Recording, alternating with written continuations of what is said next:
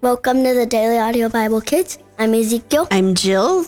Today is the Eighth day of eighth day March. of March. Welcome, everybody. Are you ready to read? Yep. Okay. Today we're reading in the contemporary English version. We're reading the New Testament in a year. Mm-hmm. And we're we- reading Mark 14 121. A plot to kill Jesus. It was now two days before Passover and the festival of thin bread. The chief priests and the teachers of the law of Moses were planning how they could sneak around and have Jesus arrested and put to death. They were saying, We must not do it during the festival because the people will riot. At Bethany. Jesus was eating in Bethany at the home of Simon, who once had leprosy. When a woman came in with a very expensive bottle of sweet smelling perfume, after breaking it open, she poured the perfume on Jesus' head. This made some of the guests angry, and they complained, "Why such a why such a waste? You could have sold this perfume for more than 300 silver coins and given the money to the poor." So they started saying cruel things to the woman. But Jesus said, "Leave her alone. Why are you bothering her? She has done a beautiful thing for me. You will always have the poor with you." And whenever you want to, you can give to them, but you won't always have me here with you. She has done all she could by pouring perfume on my body to prepare it for burial. You must be sure that wherever the good news is told all over the world, people will remember what she has done, and they will tell others. Judas and the chief priests.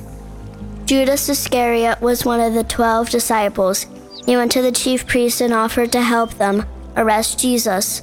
They were glad to hear this and they promised to pay him. So Judas started looking for a good chance to betray Jesus. Jesus eats with his disciples. It was the first day of the festival of thin bread, and the Passover lambs were being killed. Jesus' disciples asked him, Where do you want us to prepare the Passover meal? Jesus said to- uh, to two of his disciples, Go into the city where you will meet a man carrying a jar of water.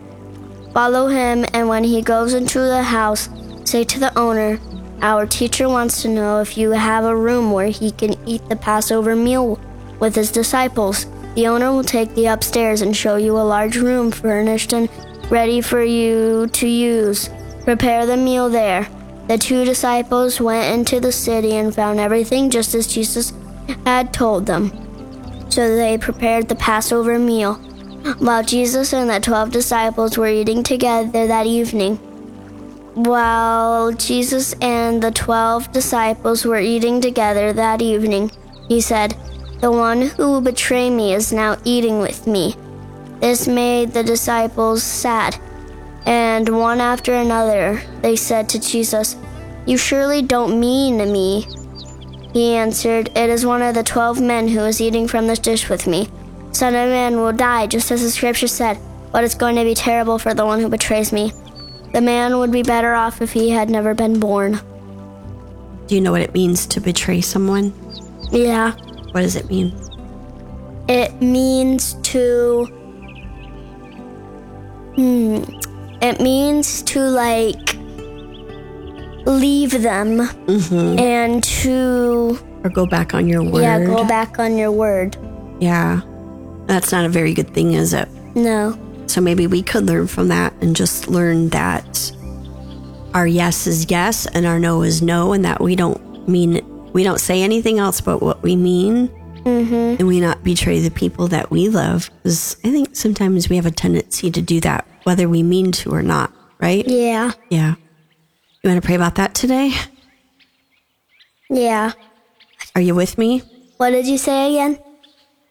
what to pray about again? We would pray that we would not betray the people that we love by going back on our word.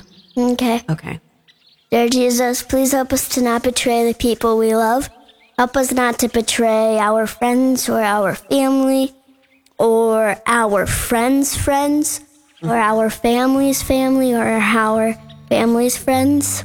Or our friend's family. Yep, or our fan, fan, friends' family. And help us to not go back on our word. In Jesus' name, Amen. Amen. Well, that's it for today. I'm Ezekiel. I'm Jill. And we'll be back tomorrow. Have a great day, everyone. We'll see you tomorrow. Bye bye. Bye.